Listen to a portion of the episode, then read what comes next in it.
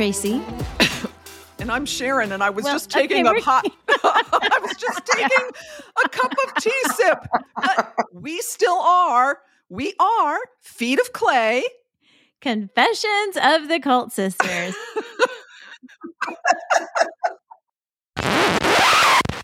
hey, listeners, we wanted to give you a heads up that in this episode, we will be discussing very disturbing topics such as arranged child marriages, domestic abuse, as well as physical and sexual assault. Please use discretion when listening and take care of yourself.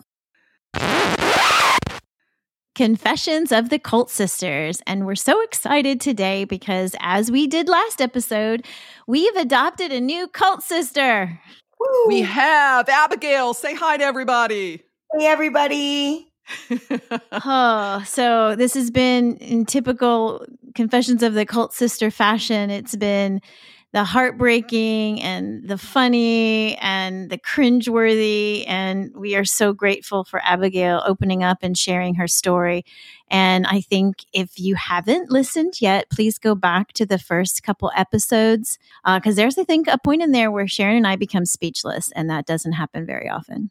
No, that hardly ever, ever happens. And for those who might have just popped in on this one, Abigail was part of the cult, IBLP, Bill Gothard's whole empire. And it was featured in the documentary on Prime, Shiny Happy People. And if you haven't seen that, you should go check that out as well. Abigail. So when we left off our conversation, you had gone into a lot of detail sharing with us about that childhood betrothal and what was going to be this arranged marriage that came to a screeching halt through horrific abuse. And you mentioned, you know, before we started up this recording session, you mentioned that that was the first time you had ever really told that story start to finish. And I'm wondering how you're feeling now about having done that. Yeah, it was. Um, I think my closest people in my life know the majority of the story, but I have never told it all the way through the whole arc like that before. And um, it was kind of a a weird experience to say it all at once. I felt for a long time it's a really important story. I'm actually feeling more relief than anything else to just have it out there for people that have had similar experiences so they don't feel like they're alone or the only Mhm. one. And also for the many, many young girls who are still in that kind of high Yeah. control group arranged marriage situation. Yeah. You know what's so hard is you think about these girls and when they're 12, 14, 16, 17 years old, I mean, they are truly trapped.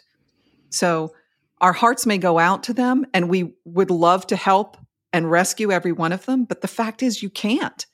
And so No. all we can do at this point to help those girls currently in it and the future girls who might be put into it is we've got to get our culture and society to open their eyes and see that these aren't just harmless, quaint little, oh, isn't that nice? They're Bible based, they're Bible believing. What could the harm be in that? Holy shit, there's a lot of fucking harm. And uh, we got to stop closing our eyes to it. hmm Yes. And I just want to say we are honored that you have been able to tell your story from start to finish on our podcast. So thank you very much for sharing that with us. Well, I'm so grateful to y'all for giving me this platform. It it really means a lot to me. All right, Abigail. Well, we left off. You had been, oh my gosh, shattered, devastated by what happened in your teenage years. And then you're out of that church and trying to make your way. Can you pick it up from there and tell us what happens next? So I decided to make the very rebellious decision. You guys are going to be shocked at this rebellion to go to Covenant College. it's so rebellious. So rebellious. Oh. So So, Oh. so I do have. So I'm going to stop you there for our listeners. Uh, we did print and publish a track at Last Days Ministries. Should a Christian go to college? And it was actually written by Sharon. She's mentioned it before in a post. And so obviously it's a rhetorical question because Christians should not go to college. Yeah. uh, because it's a waste of time and money, and you should be all about going after Jesus. So tell us a little bit about Covenant College. Yeah, so in the IBLP, there's a very small group of colleges that you are allowed to go to as a woman, mostly for husband hunting, and um, as a man for uh, perhaps some kind of education to fund your quiverful movement. But Covenant College was certainly not one of those colleges. So, Covenant is a gorgeous, gorgeous college on the top of Lookout Mountain, right outside of Chattanooga, Tennessee. And it is a a stunningly beautiful campus. And that was a solid 95% of the reason why I wanted to go there. And the other 5% is that it's a PCA, Presbyterian Church of America, which is the more conservative branch of the Presbyterian Church. And it's their college. And having just left the cult I had been under the teaching of a man named Louie Giglio in Atlanta who was all about grace and reformed theology. And I was just like really into that because I had had this devastating experience where I was dirty and ruined and had just ruined the lives of everybody. And the idea of grace was incredibly soothing to me. Mm. And so uh, Presbyterians are well known for being reformed and very conservatively grace oriented. Mm-hmm. So that that was exciting to me. It was also a college that my parents were willing to pay for and to allow me to go to, and I was still in their home. So okay. that was a piece. Um, you were um, still under your father's authority, basically. I was. There had been a slight shift of power. I had gone to my dad several months after the courtship ended and said, Listen, I, I will never lie to you again. And so you have a choice. I can either tell you the truth inside of your home, or I can tell you the truth and not live in your home. And it's your choice. Wow. That's a pretty empowering statement for you to say that. That shows a lot of courage yeah, I'm not really sure where I came up with it to tell you the truth, but um, I did say it. And I think I was really just so destroyed and guilt ridden that I had lied. Because in my mind at that time, it was still 100% my doing. Yeah. And I didn't mm-hmm. ever want to do it again. Mm. And he did agree that he would rather me live in his home and tell him the truth. And so that's kind of how we proceeded from that point forward. So I uh, applied for Covenant and I got in. It's a competitive school. Everybody was very happy. And I was due to start school that fall. But before that, I ran away to Jamaica on a mission trip. you ran away on a mission trip. I did. I just I just wanted to be as far away from all of Calvary and those people as I could possibly be. And so, in my still so controlled mind, at that point, the, the right way to do that was was to go be a leader on a missions trip with a boy that had previously left the cult and was in the PCA. That seemed like definitely the right thing to do. Okay. And the PCA, the PCA is the Presbyterian Church of America. It's a, okay. a major evangelical denomination. So rebellious. So, so rebellious. It was the most rebellious. So I ran away to Jamaica, and on the mission trip to Jamaica, one of the guys that was on the trip was also starting Covenant in the fall. And I'll be really honest with y'all, didn't pay much attention to him we were there. I knew he was going to Covenant. He was the only soul on the planet I knew that was going to Covenant. And that was about the extent of our interaction. So we start Covenant in the fall. Uh, Covenant's quite small. There were 306 people in my class. And we happened, this boy Tim and I happened to be in the same small group, you know, because Jesus made that happen. So these small groups were they like fellowship groups that weren't academic? It was like the religious part of things? Yeah they were like um freshman uh social prayer groups. And they were co-ed? Yes yes covenant is let me tell you how rebellious covenant is. I've got to break it down for you. Covenant is a co-ed college where you have open dorm hours for Ooh. four hours every weekend. Ooh. It's very rebellious. Open dorms, four hours every weekend. Now you have to have two feet on the floor at all times. Uh, you can do a lot with two feet on the floor. yeah, you saying. can. Or knees. Or knees. Do knees count? Yes, knees, uh, they do count. I happen to know they count. And how about condom vending machines? Any of those in the No, hallways? no, there was no condom vending machines. There was a nurse, but I never asked her for condoms, so I can't really say definitively what would have happened if I did. Okay. She was kind of a cool lady though, so maybe.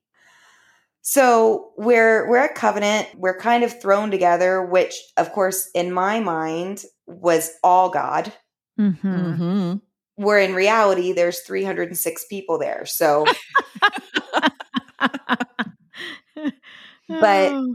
you know, at, at that point, it was so interesting when I was rereading my journals a few weeks ago after the documentary came out. The biggest thing that surprised me rereading my journals was how much the arc of this story was, in fact, the same arc as my courtship. Mm. I had really remembered them as two very different things. And going back and reading it was probably the most devastating part of the documentary coming out and all of this was realizing that I no longer needed the IBLP to control me. I was controlling myself Mm, within my own high control group. Wow. wow. And that was a really, really hard realization to come to just a few weeks ago. It was it was pretty devastating. The conditioning had been successful. Very successful. Well, train up a child in the way he shall go, and when he is old, he won't depart, right? Absolutely. Yeah. Beat the shit out of you, do mind control fuckery, and uh yeah, you become the prisoner of your own mind. Thank you. Mm. That is so factually true. I mean, it is. It's it's it is 100% what was happening. I remember spending the majority of my freshman year crying in theology class.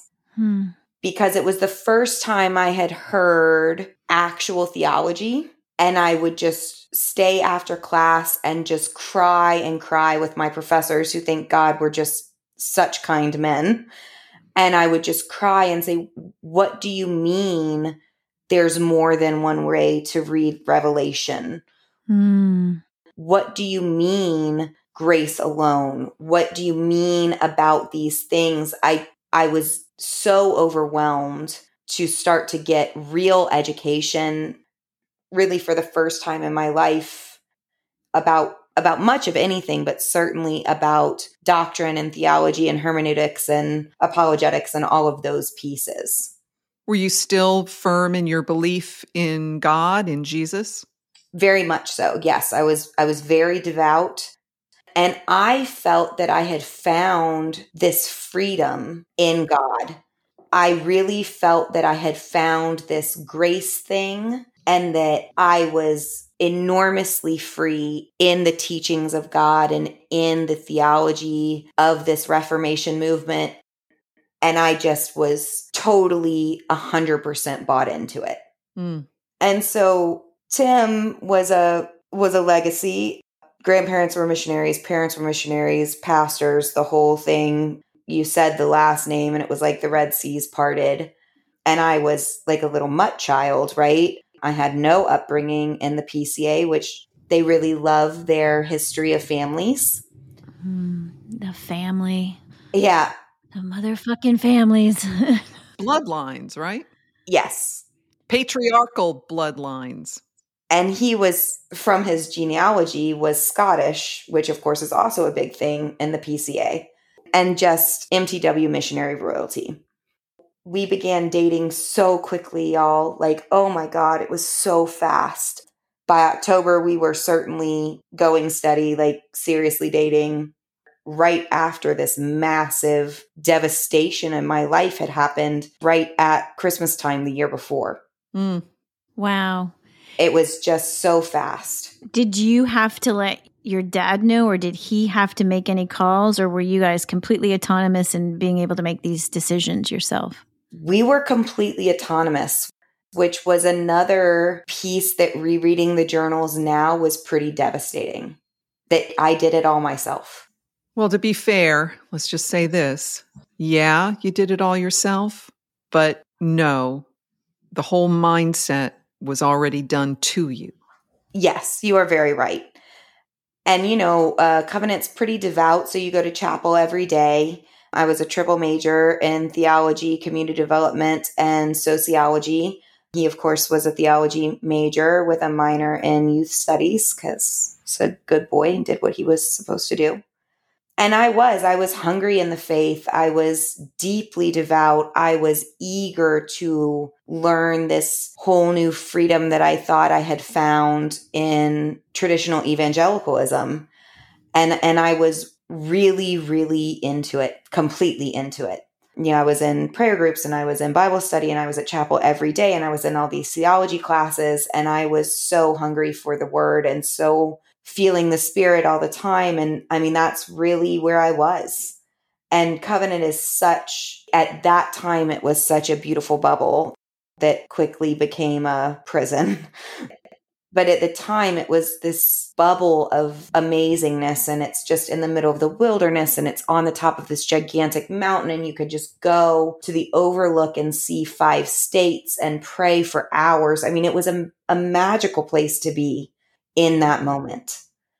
Well, and it was so much freer than the IBLP. So much more freedom. I mean, it felt like I could do anything I wanted to do within the will of God. It really felt just almost drunk on freedom that was still within God's plan. It was like you were born again, again. Yes, very, very much so. And I was very, very happy there we had a very pretty traditional dating relationship, really, I think, for evangelicals. It was chaste. I was very committed to my purity culture values, even still. He was very committed to purity culture values, and we were quite successful. Now, I had amended my values with my newfound quote unquote freedom in Christ, that kissing was fine, hand holding was fine. And for me, that felt like such an enormous amount of freedom Sure. And I was so happy with that amount of freedom. I didn't, I really was not struggling with, you know, what we called sexual sin. I, I wasn't on my radar. But what did seem to follow me to covenant was this idea that I was too sexy. Hmm. And it very much followed me to covenant. I remember the resident director of my dorm calling me into his office, which is just also so gross and creepy because he was, you know, young. He I mean, he couldn't have been, he couldn't have been 27. There's no way. And calling me to his office over and over and over again just to talk about are you staying pure? I know you have a oh serious boyfriend, you know. oh god. And and I remember at that point I was starting to find my voice a little bit more and I'm like kind of an asshole all the time now. But at at that time, I was really just kind of figuring that out. Oh, yeah. I do remember looking at him across his desk and saying, unlike most of these people here, I actually do know what sex is and I'm not doing it.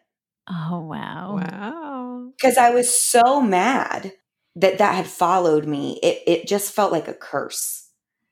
You know, I can just picture it there, Abigail. He's got you in there and he's talking to you and he's his brain is doing this flip file thing and he's building up his little Rolodex of images so he can have something to jerk off to.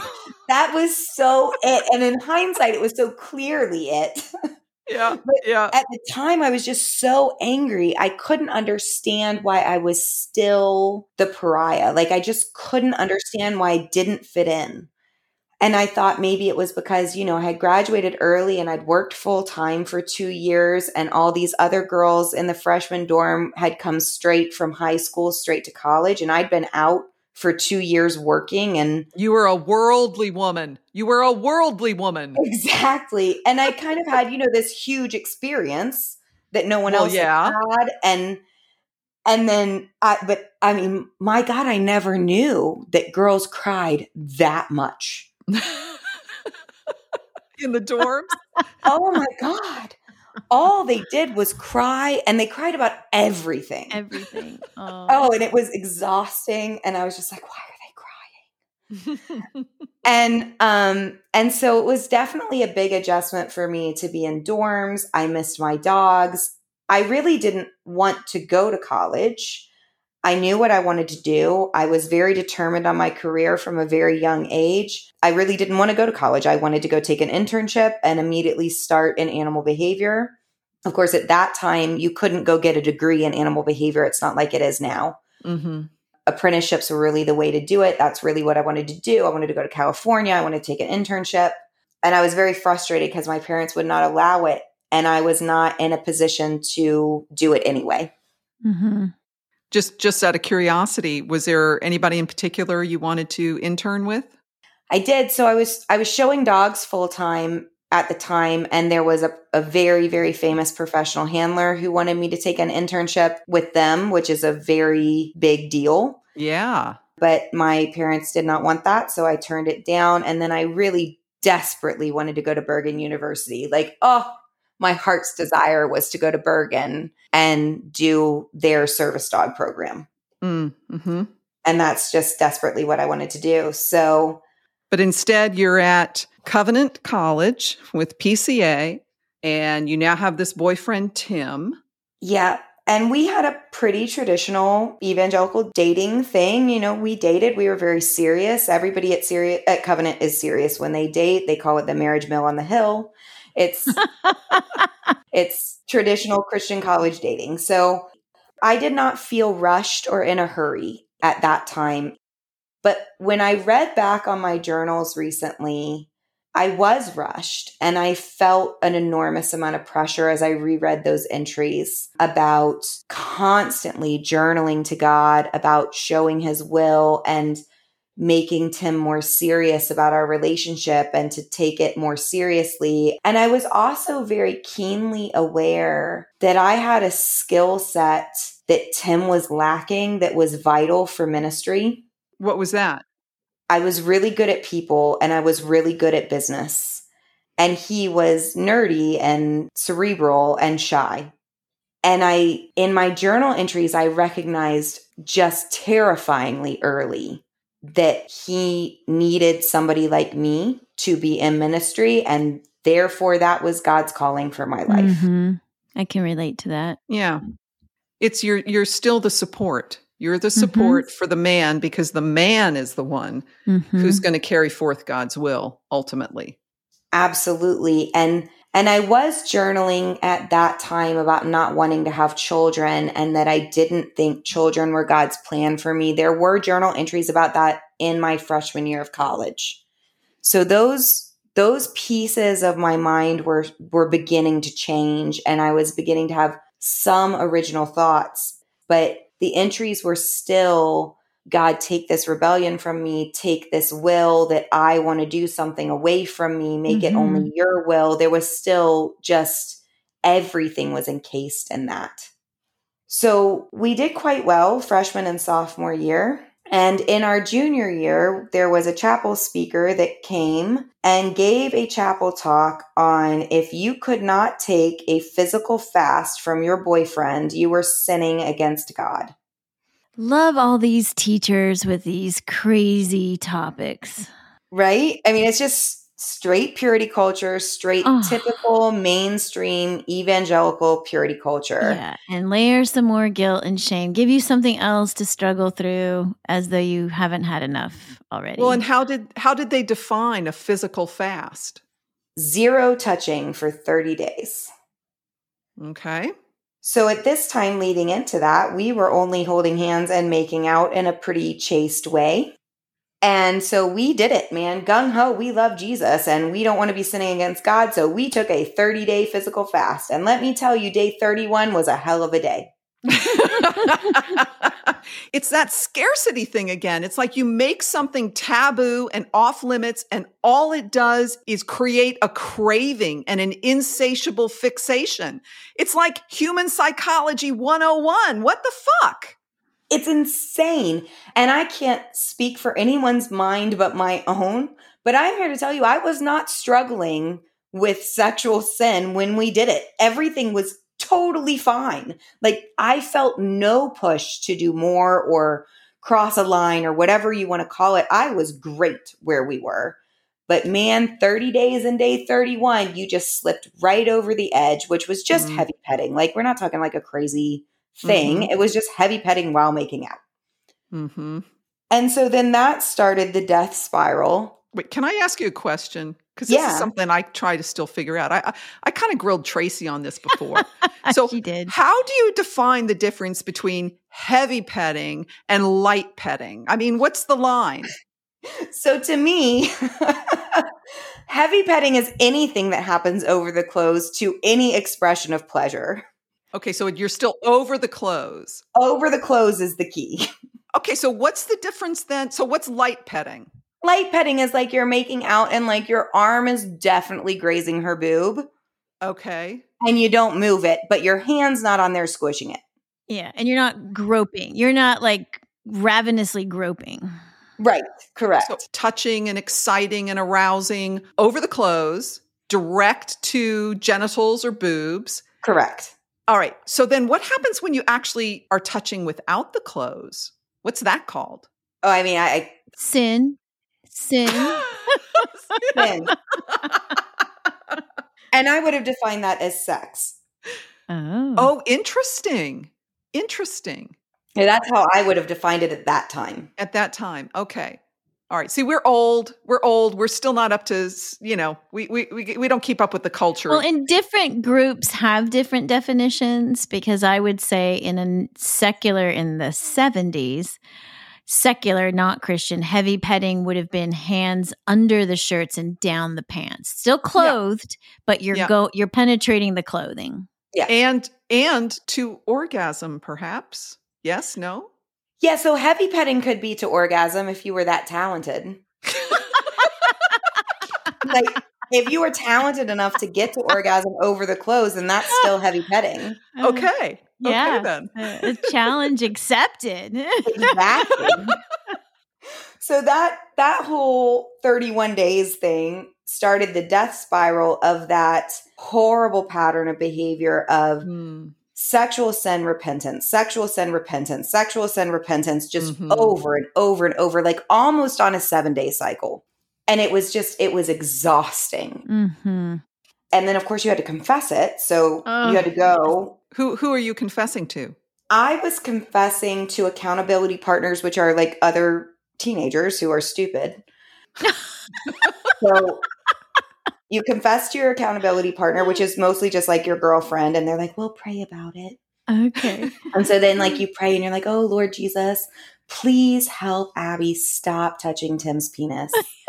and like, you just pray about it fervently, and you usually cry. Yes. Yes. I don't know who the boys confess to, but I think pretty much the same thing. Yeah.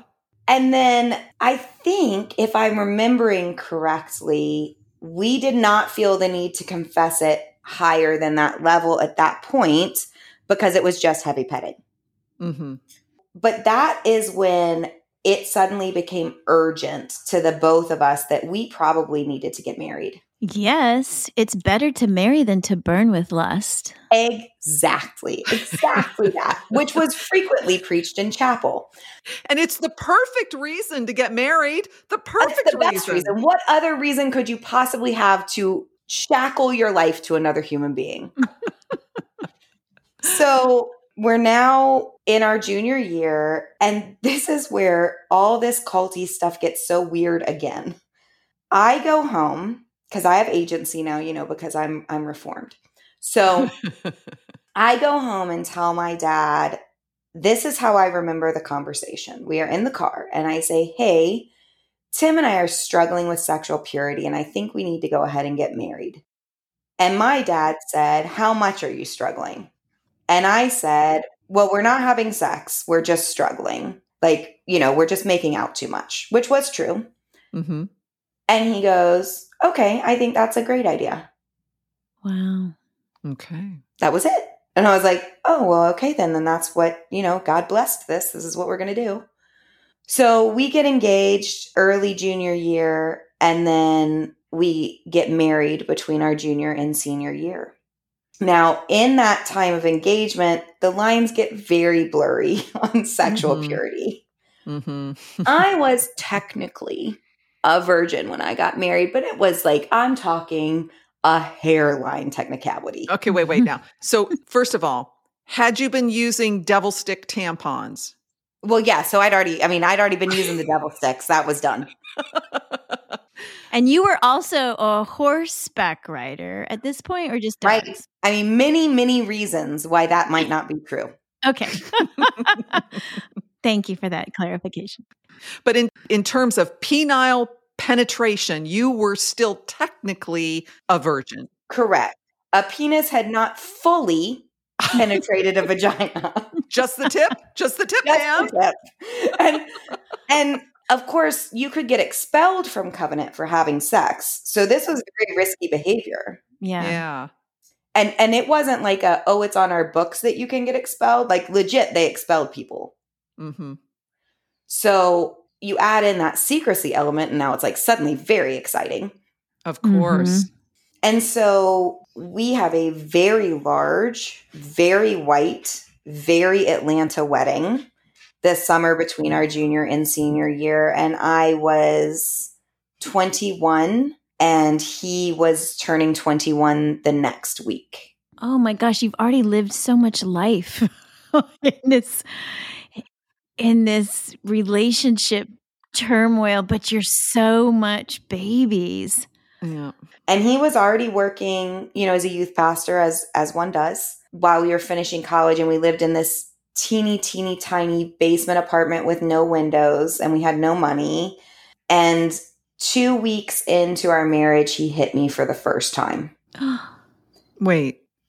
He he hit you Yes, in the face in the face. for the first time. And when I tell you it came out of nowhere for me, I mean, it came out of nowhere for me. Like what was there an argument? Was there a conflict? So we were disagreeing, but I would not have classified it as an argument. There was no shouting. There was, we were driving in the car I was driving. We were having a disagreement about, of actually about the car and whether we should sell that one and buy a cheaper. one. There was just a typical discussion about what should happen next, and we disagreed on what should happen. But it, it didn't register to me as a fight. It was a disagreement. It didn't feel like a fight. We weren't yelling. I wasn't upset. And I was driving and like then my face was hot. Like it was it was so surreal. Was so with an open hand? No, closed fist on the Oh face and on the shoulder. So more than one punch. Yeah, two. And it was to get you to be quiet. He didn't like what you were saying. I I don't know. It I I dumped him on the side of the road because at that point I was again starting to have my own thoughts and opinions and feelings, and so I stopped the car and pulled on the side of the road. And I said, "Get the hell out." I may have said, "Get the fuck out." That's probably true. And I drove immediately down the mountain to our pastor's house. Hmm. I walked in the knocked on the door, walked in the door, who who also happened to be his cousin. Important. Oh, wow. But I will say this because I'm going to tell all the ugly things. So I think it's important to tell all the good things too. It was handled so beautifully in that moment. I walked in the house. He and his wife were there. I'm sobbing. I have a huge whelp on my face. Oh, And she immediately just gathers me up. The pastor is livid. I mean, livid angry. And immediately assurance none of this is your fault. There is no excuse. It does not matter why it good, happened. good. Oh, good. And that does deserve to be told because there's a Mhm. lot of pieces of this story that that aren't so lovely, but that was lovely. Mm-hmm. And immediately uh, the pastor left to go find him and did. And I do remember getting counseled that one day, that one time by the pastor's wife that I could leave. And she did say that. And she said, You have biblical cause to leave if you want to. Hmm. But I had just had a massive black tie wedding in Atlanta with every person I had ever met in my whole life. Mm. And and I I wasn't going to. It was Yeah. unthinkable. I couldn't imagine even telling my parents. The whole thing just seemed impossible. Yeah, the social constraint was what kept you absolutely frozen in that. Yes. And so the agreement was made that we would immediately start counseling. Now, I do want to say that we did a full year of premarital counseling with the church, but it was 100% about staying sexually pure until our marriage. So, like, nothing helpful was done there. Right. Isn't that so frustrating? that is just, that's so frustrating as I hear these stories because I know it's similar to mine. There's no helpful counseling whatsoever. It's the whole focus is on this ridiculous sexual purity leading up to it. And then once that's over, you're left with this bucket of crap in everybody's lives. It's, ugh. And and realistically, any human being could have looked at us and our family of origin and said, This is going to be a huge mistake. Mm. Yeah. Any person could have seen that. Well, and did you have any indication during your dating and during your engagement of any sort of anger or tendency towards violence or anything like that? He was quite a avid sports watcher and would yell and scream at the TV, but outside of that, nothing. Okay. In my journals, there are some notations about significant bouts of depression with him, mm. but outside of that, no. And so I really was very stunned, and we dated, you know, a long time. So the agreement was made that we go to postmarital counseling and that we would tell his parents, and that we would not tell my parents because I did not want to ruin his ministry and he was in repentance. Okay. And that's what was counseled. And so that's what I did. And so we told his parents, and I'll never forget this conversation. His mom said to me pretty much that God is going to create something beautiful out of this story, and it will be a story of redemption and grace and hope. And that's mostly what everybody said outside of that very first counseling in that first day. Did you tell any other friends? I told one friend because this is where I can start to see myself happening in these times. I took pictures of the injuries and I emailed them to a trusted friend of mine and I said, I need you to keep these. Wow. And it's where I can see little glimmers Mhm. of my present self starting to appear. Well, and you're also just at the physical age where that starts to happen. You're you're becoming a woman. Yeah, I mean early 20s, that's I mean I was 21, that's that's about right. Yes. And it was about this kind of same time we went to counseling and and we were working through things and it was just so much work. There was also a lot of sexual dysfunction in the marriage because purity culture does that to children. Mm-hmm. yes, it does. There was erectile dysfunction, there was completely mismatched signals and scheduling. I wanted to have sex much more than he did. When we would have sex, it was we didn't know what the hell we were doing and it was not good. And it was just it was just a disaster. We discovered he had a latex allergy, which is a hilarious story for another day. And and so this is all kind of, you know, we're brand new married with this huge curveball of this incident of violence.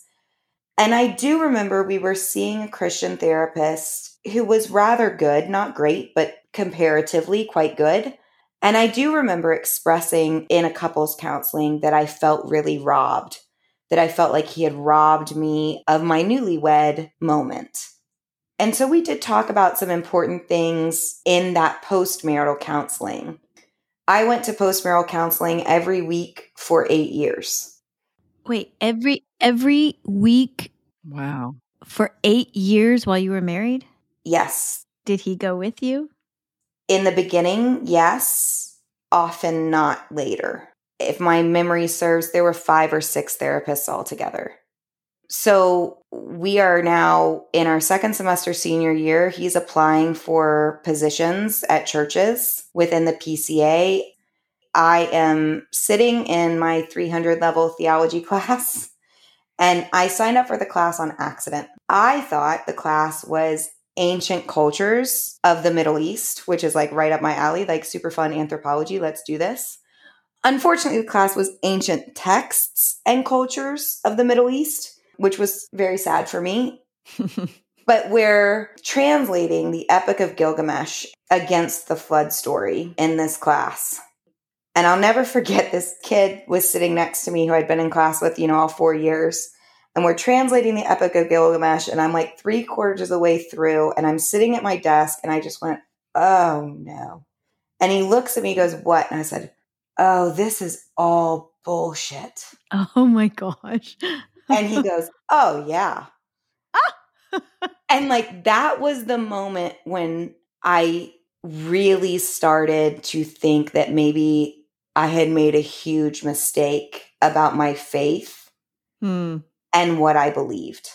Because I was struggling with other things about faith and God's promises and those things. But I was, how how can there be two flood stories with two different gods that are exactly the same?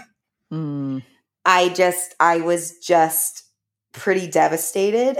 But at that point, I was married to a pastor. Mm. And so we took our post shortly after graduation. Uh, he hit me again when we got here. He hit you again. Yeah, that was it. Only hit me twice. The very first time, and then about a year later. Uh-huh. I did drop him that second time though. What do you mean you dropped him? I kneed him really hard in the balls and he dropped. Oh. and he did never do it again. Single event learning. Folks, Yeah. you can understand the quadrants of positive punishment. exactly. and and while he was had episodes of violence, breaking furniture, windows, things like that, he he never hit me again after that. Hmm. And I stayed. And the leadership of the church knew because I told them. And I told them many times. And we were referred to counseling and we went, or I went, and he sometimes went. And the church then pressured us very much to purchase a house. And as I think is very common in all evangelicalism, he was making so little, like below poverty wages. Yeah. I was working two jobs. They wanted us to have a house near the church, which was in a very wealthy part of town. Well, let me, I just want to say something. You guys were making very little. There are some that make a shit ton of money. Oh, yeah, for sure. The high level pastors, for sure. Ex- absolutely. Fleece the flock, man. Fleece the flock. and youth pastors are a two for one deal. Yeah. Yeah. The wife works for free. Absolutely. So I was working two jobs full time because we had to buy this house near the church that we certainly couldn't afford. This was in 2008, right at the beginning of the Great Recession. Oh, yeah. Were they willing to help you out? Like, how does a church try to tell you where to buy a house? Uh, that's such a good question. I wanted to buy a house further out of town because I'm pretty decent at real estate. And I felt like that would be the best investment house, which turns out sure as hell would have been. But it was too far from the church. And the senior pastor pretty much said, you can't do that. Mm. So we purchased, we over purchased a house. And it was a very modest house. It was just in an area of town that we couldn't afford. And six months after we purchased the house, they fired him with no notice. Mm. And so Wow. then we were in some financial trouble and I was working like crazy and I was also struggling more and more with my faith with what did I believe it it became completely impossible for me to make the sin of homosexuality work in my heart and mind I, I couldn't do it Why that particular thing for you? So I had grown up showing dogs, which has a pretty diverse present, particularly in the queer community. And I was very much loved by gay and lesbian people. and I loved them. And I'd struggled with that all through my teen and early adulthood years. How could that be a sin? It just, I couldn't make it work. They were the best people to me consistently in my life. And the older I got, the more impossible it got to justify that they were allowed to be gay but had to be celibate. It just didn't work in my mm. head anymore. Mm-hmm. And I became increasingly combative at church in our Sunday schools and small groups saying, I can't bring my gay friends here. There's a problem with this theology if I can't bring them here. I bet you they loved you, man, at church. yeah, I was the worst pastor's wife ever. ever. oh, that's so awesome. An elder's kid used the N word in passing and I strung him up and drug him to his daddy in the middle of the church and made him say what he said. And I looked at his dad and said, he sure as hell didn't learn that here. and I walked out. I was the worst pastor's wife ever. I, I took wow. a girl to Planned Parenthood, just the worst, worst pastor's wife ever. And um, and then of course we didn't have children, which was a huge problem. Now, was he in agreement that he didn't want children? It was an agreement that we had made before we got married, but I don't believe it's something, well, it clearly isn't something he would have chosen for himself. Okay. So he had some conflict, inner conflict with that. Yeah. And I was just very determined that I was not going to have children. Mm-hmm. Yeah. And the pressure, I mean, the cultural pressure of church is family, the family. So yeah, and and you know, it was like I was working so many hours and if I had to work on a Sunday, it was like you got punished for it. I'm like maybe you should pay him more. Oh, did you say that? I did. I did say that. Good job. And I was really bad at being a pastor's wife. I really was. Um oh, I'm laughing because I can imagine, and I guess all of us would be, thank God there's a voice that's thinking. Thank God there's some logic coming in. Thank God these are being challenged and we had friends in the church that were dear friends and and those things were true but i was very career oriented and and i was really starting to build my career and it was getting more and more complicated to balance my views on the world with where i was in the church it just mm-hmm. got much much more complicated and I found myself wanting to spend time with my unchurched friends more than I wanted to spend time with my churched friends because they were nicer. Yeah. Yes. Yeah. Yeah. And throughout this process, the violence was still happening in the home, just not physically towards me, but breaking windows and tables and things like that. And of course, always deep repentance afterwards. And it was just getting more and more untenable. Then he got fired and began working in the secular sphere, which of course put more pressure on things.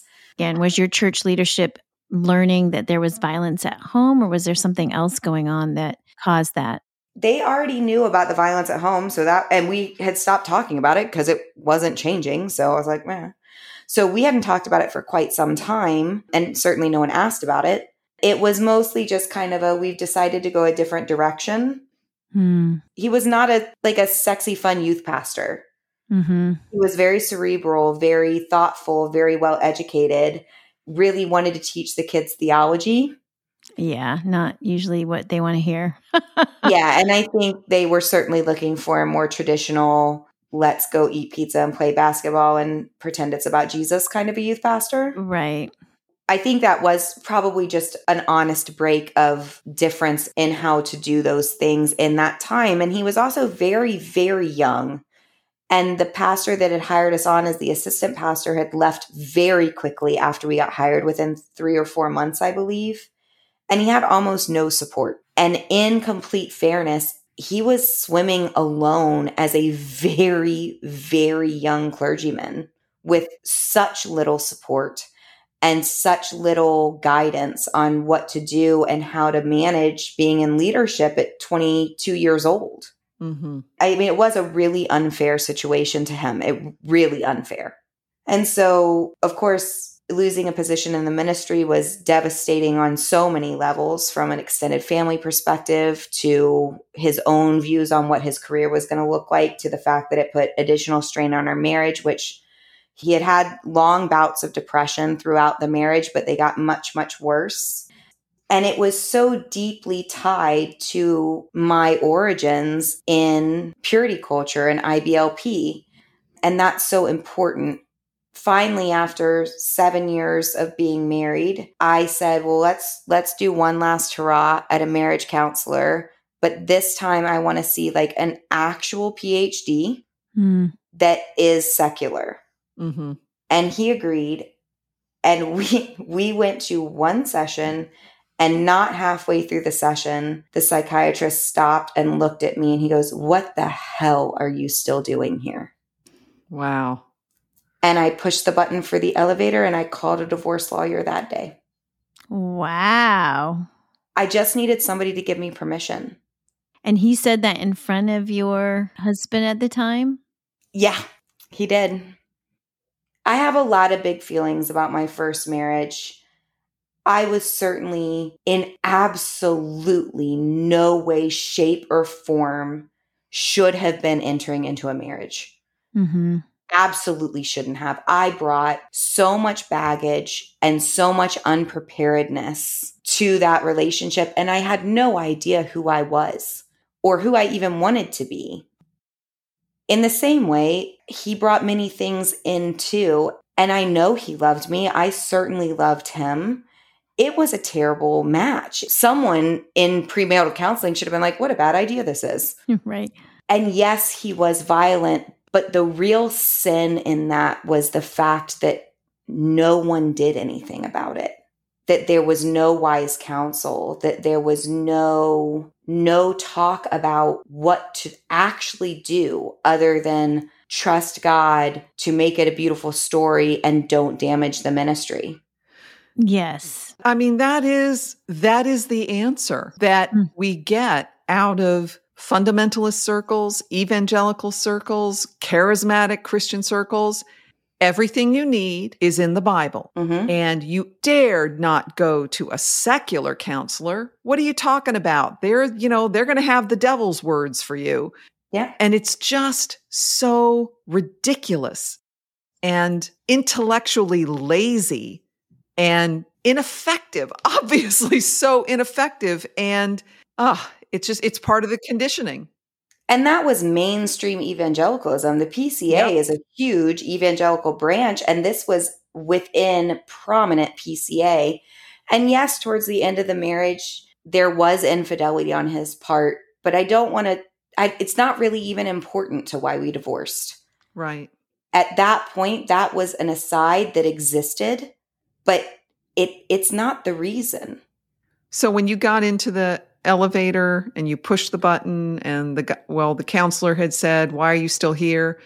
Was your husband in agreement that it was time for a divorce? I think at that point he was so defeated Mm. he would have agreed to whatever I said I wanted to do, which is which is I believe what happened. hmm And he wasn't just defeated in the marriage. He was so defeated In life. in just life. And I do remember asking him, you had filed for divorce. I told him that that's what we were going to do. And I remember sitting on the couch with him and I said, well, what are you going to do? And I just remember him saying, I think I'm just going to become a hermit. Oh, wow. And it was heartbreaking. Yeah. And I think it it does an injustice to tell that story and not tell his he was broken too. Yeah. And evangelicalism did that to us. The clergy did that to us. The church as a whole did that to us. Yeah. And and that's so important.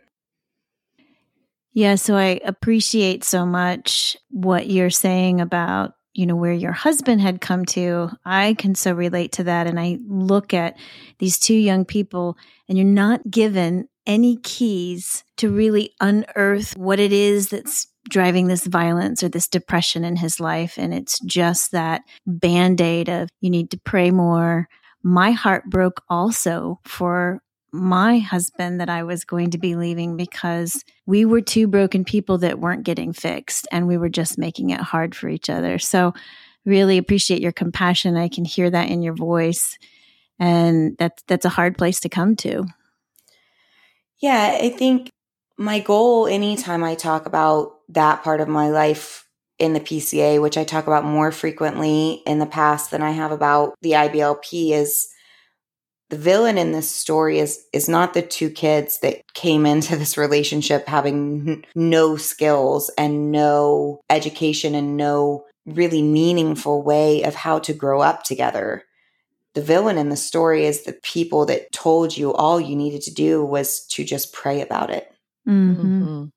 Well, because what that does as well is it really puts all the failure back on your shoulders because you must not be praying hard enough or in the right way. You must not have the right kind of faith because we know God is able and we know God is willing. So if it's not getting fixed, it's because of something wrong with you, some sin, some stubbornness, Mhm. some defect. And you look at it that way and it's pretty hopeless.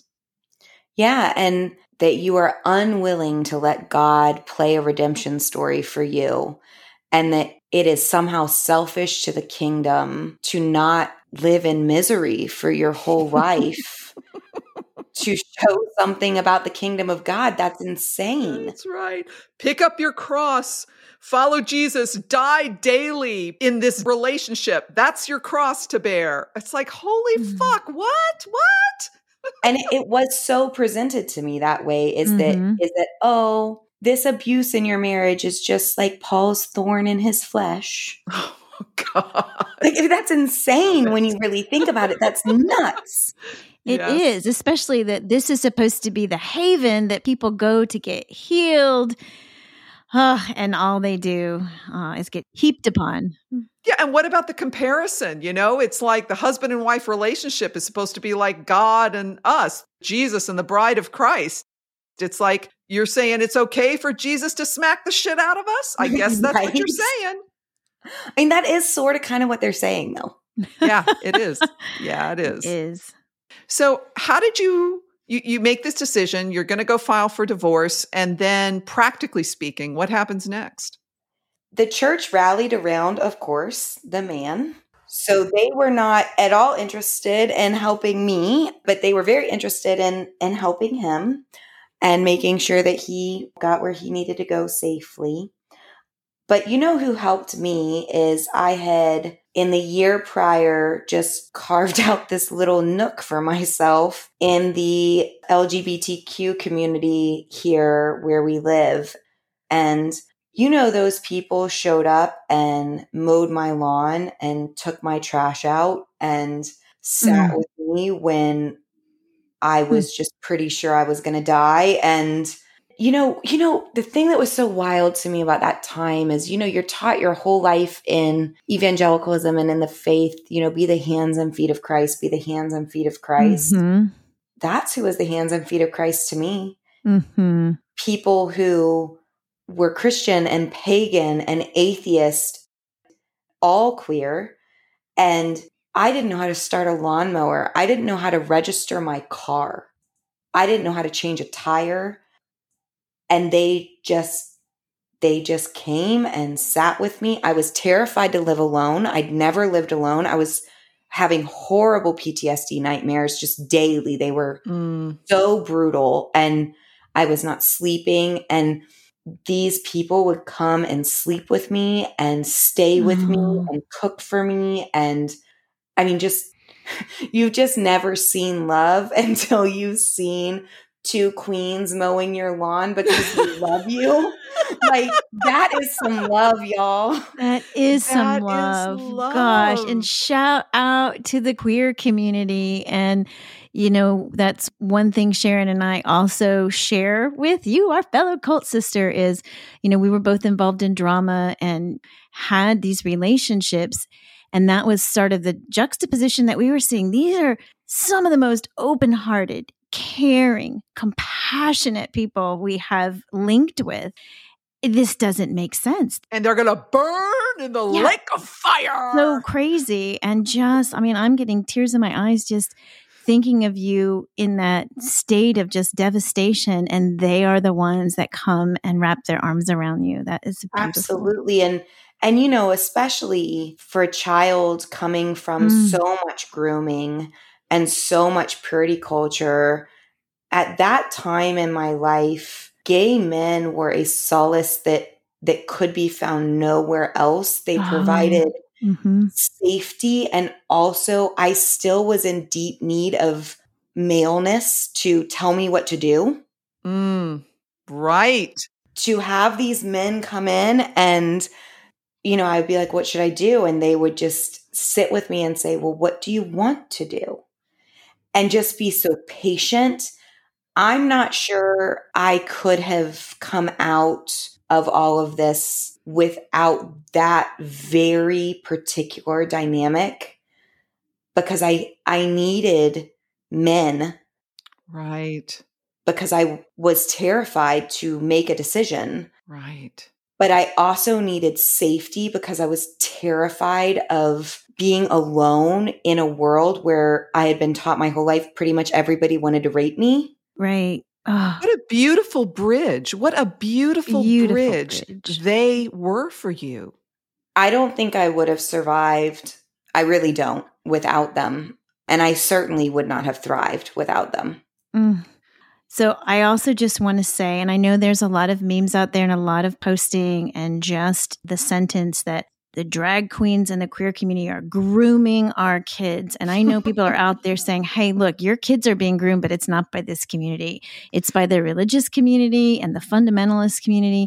And this is one of those stories that you know how many times throughout each of these past couple episodes have we called out the grooming that is taking place Yeah. um, in the IBLP, in the fundamentalist community, to prepare us for being victims, to prepare us for just being abused. And I, I I'm so happy that you punctuate that story that way because it is a beautiful bridge and.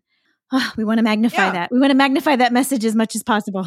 It is. It's the heterosexual, horny men who have suppressed themselves. Those are the ones that are the predators. Those are the ones that are grooming and using and abusing. That's where it is. That's where the problem is, folks. And Yeah. and there's a reason that those are the ones that are yelling the loudest about anyone and everyone else who could possibly be a predator. They're just trying to divert attention away from themselves. Oh, man. That is so true. That is so true. Now, where were you in your belief at that point about the Bible, about God, Jesus?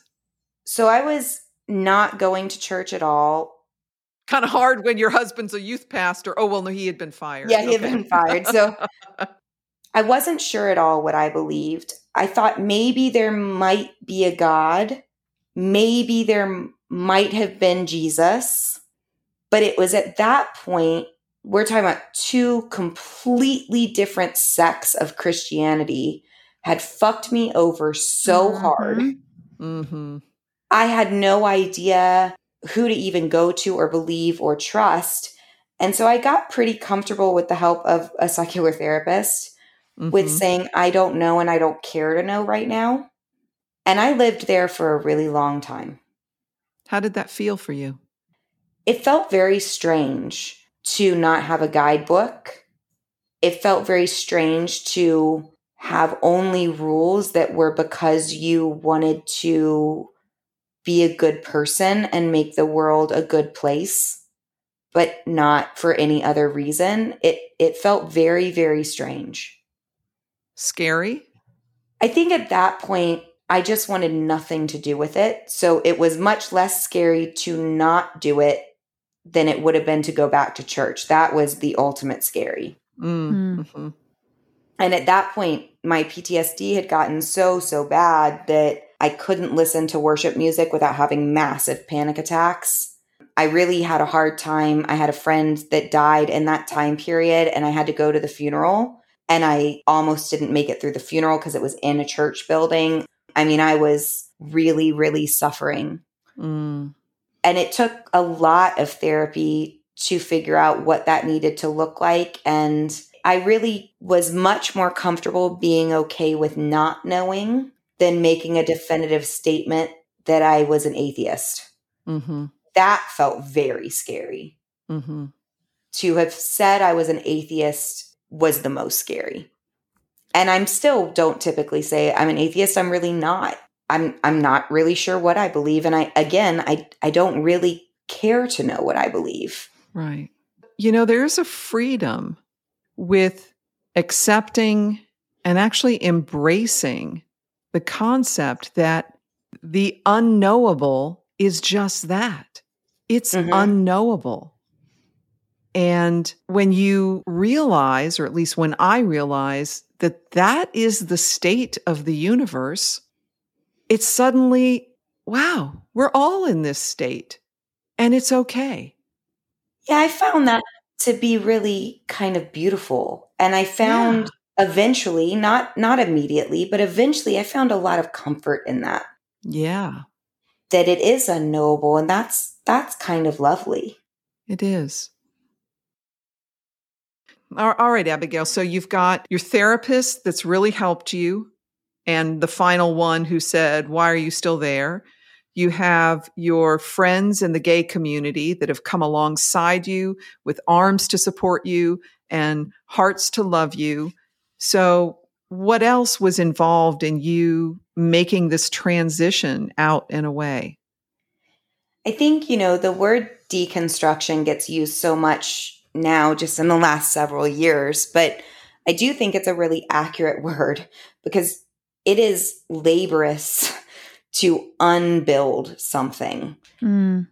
And it took me years and it came in stages and fits and bursts and I struggled very, very deeply with complex PTSD and horrible night terrors. And they got much worse after my divorce. I would have memory nightmares of my days back in the IBLP and in the cult that I couldn't quite sort out. And I had a lot of repressed memories that took many years with, with specialists to work on getting those memories back and figuring out where my trauma really was it took many years. And then here I was in the world trying to figure out what dating should look like because I'd really never done that thing before. Right. and that was, I like to call it my sexual renaissance. All right. and I did. I I've had several therapists over the years, some with uh, specialties like the dream disorder specialist. I've had specialists that worked on trauma. I've had specialists that worked on other things. I've had a cognitive behavioral therapist. I'm really a big believer that therapy and a wide variety of therapy is really valuable. Mm-hmm. I had a therapist that worked specifically with me during that time period so I could figure out what my own rules were about dating and consent and sex and what did I actually want. Mm. And I was really grateful for that person. I had her for probably about a year where I met with her and I tell her what dates I had and, you know, what did I want to do. And then it got to the point that I was having sex and, and like I hadn't, like, y'all, I mean, missionary was missionary. That's what you did. Mm-hmm.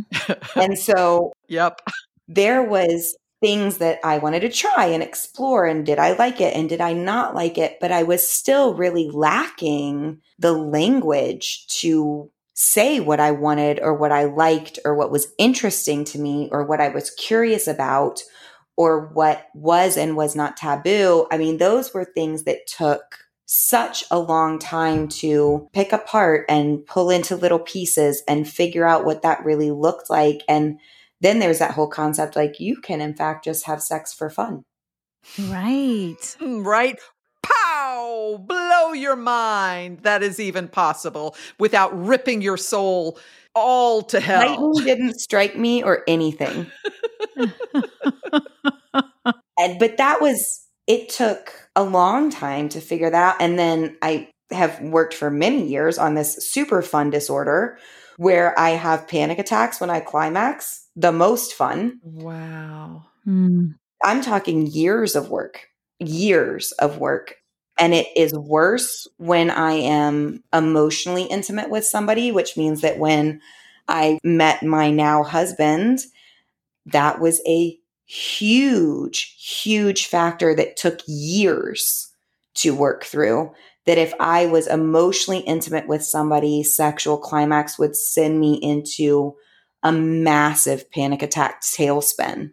Wow. Wow. And I think if you're open to it, we would love to be able to do another episode where we get to dive into uh, just all of these tentacles of this conditioning that we've been talking about through these past episodes and how that impacts us in such deep, deep ways. That is, that is definitely uh, powerful. And I, as you're talking, it's like the work you have done, the work yes. you have done to explore all this and uncover it all is I, am just in awe of it. I just want to applaud you and just say that I, I'm I'm I'm pretty like I'm blah blah blah.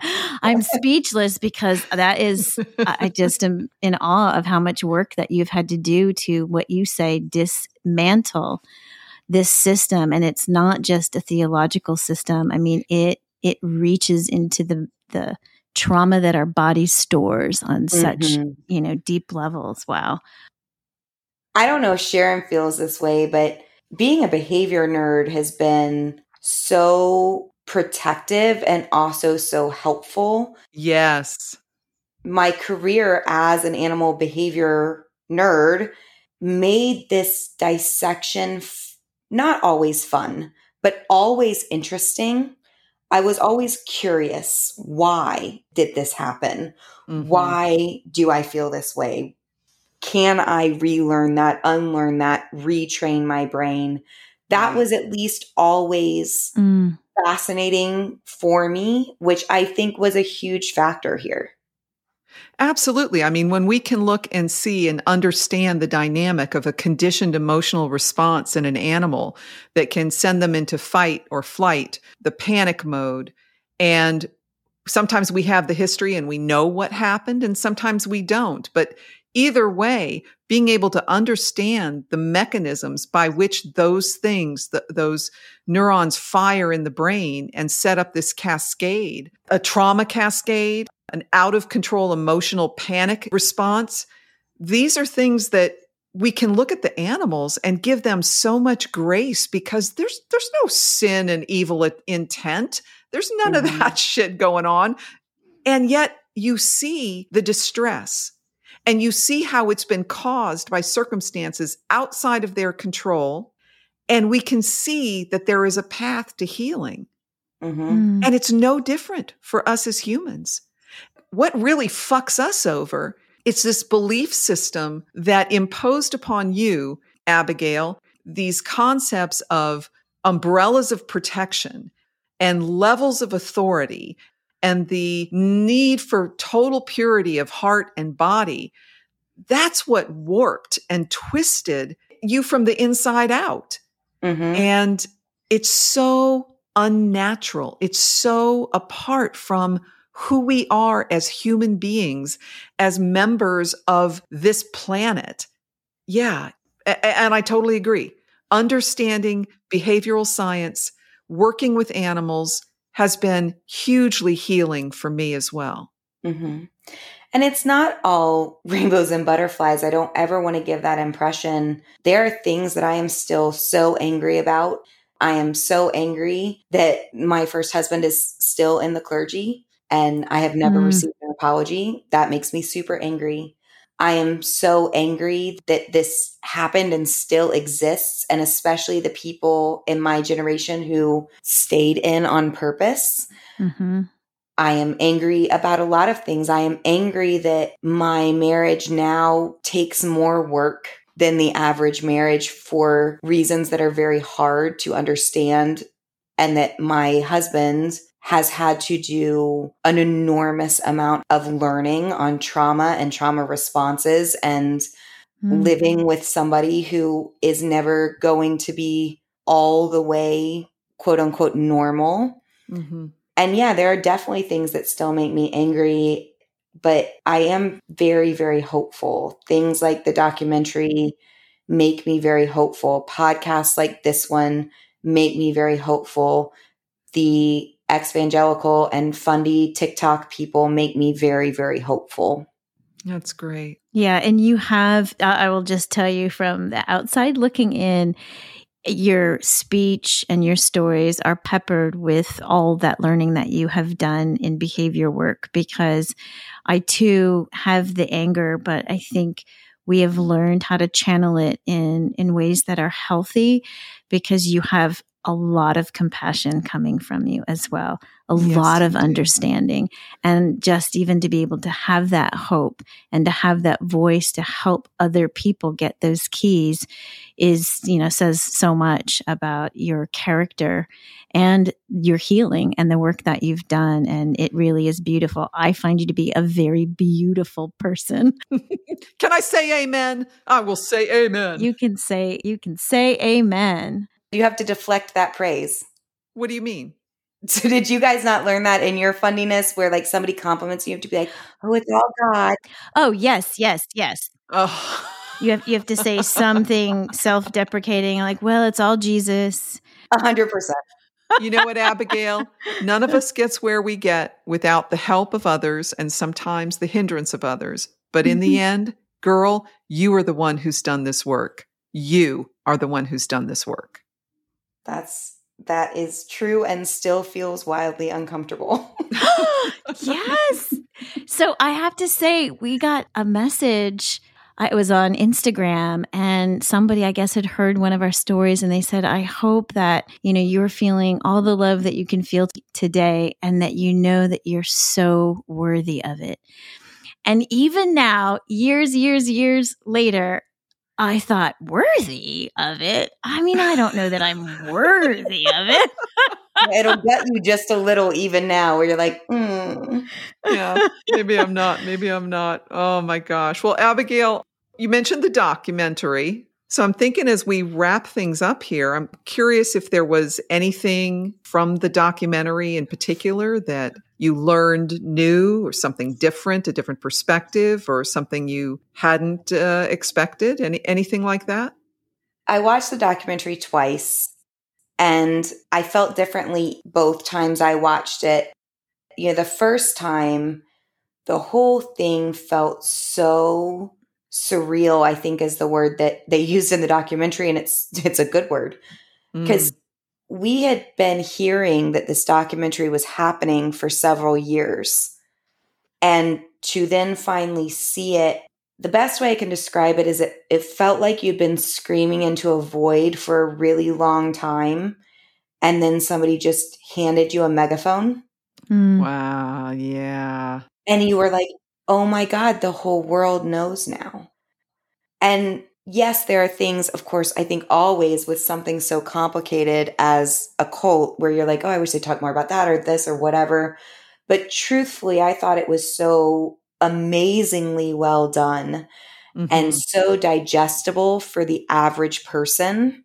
Mm-hmm. Mm-hmm. I was really pleased about that. As far as what shocked me content wise, the spanking video with the little boy was just by far the hardest part watching it the first time because it it was it triggered memories and and I think the first time I realized and many people I've spoken to realized that that was organized instruction. Mm. So that was hard. And then I was very grateful but I was surprised at the detail they went into about the content of Josh Duggar's child sexual assault material. Hmm. I was very grateful they did it. I think it's a deeply important part of an even bigger story than what they talked about. But I was surprised when I saw it. I, I already knew that content, but many people did not. Yeah. And I thought that was really, really valuable.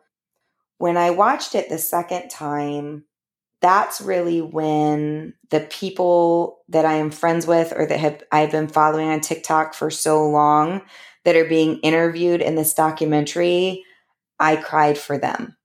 Mm.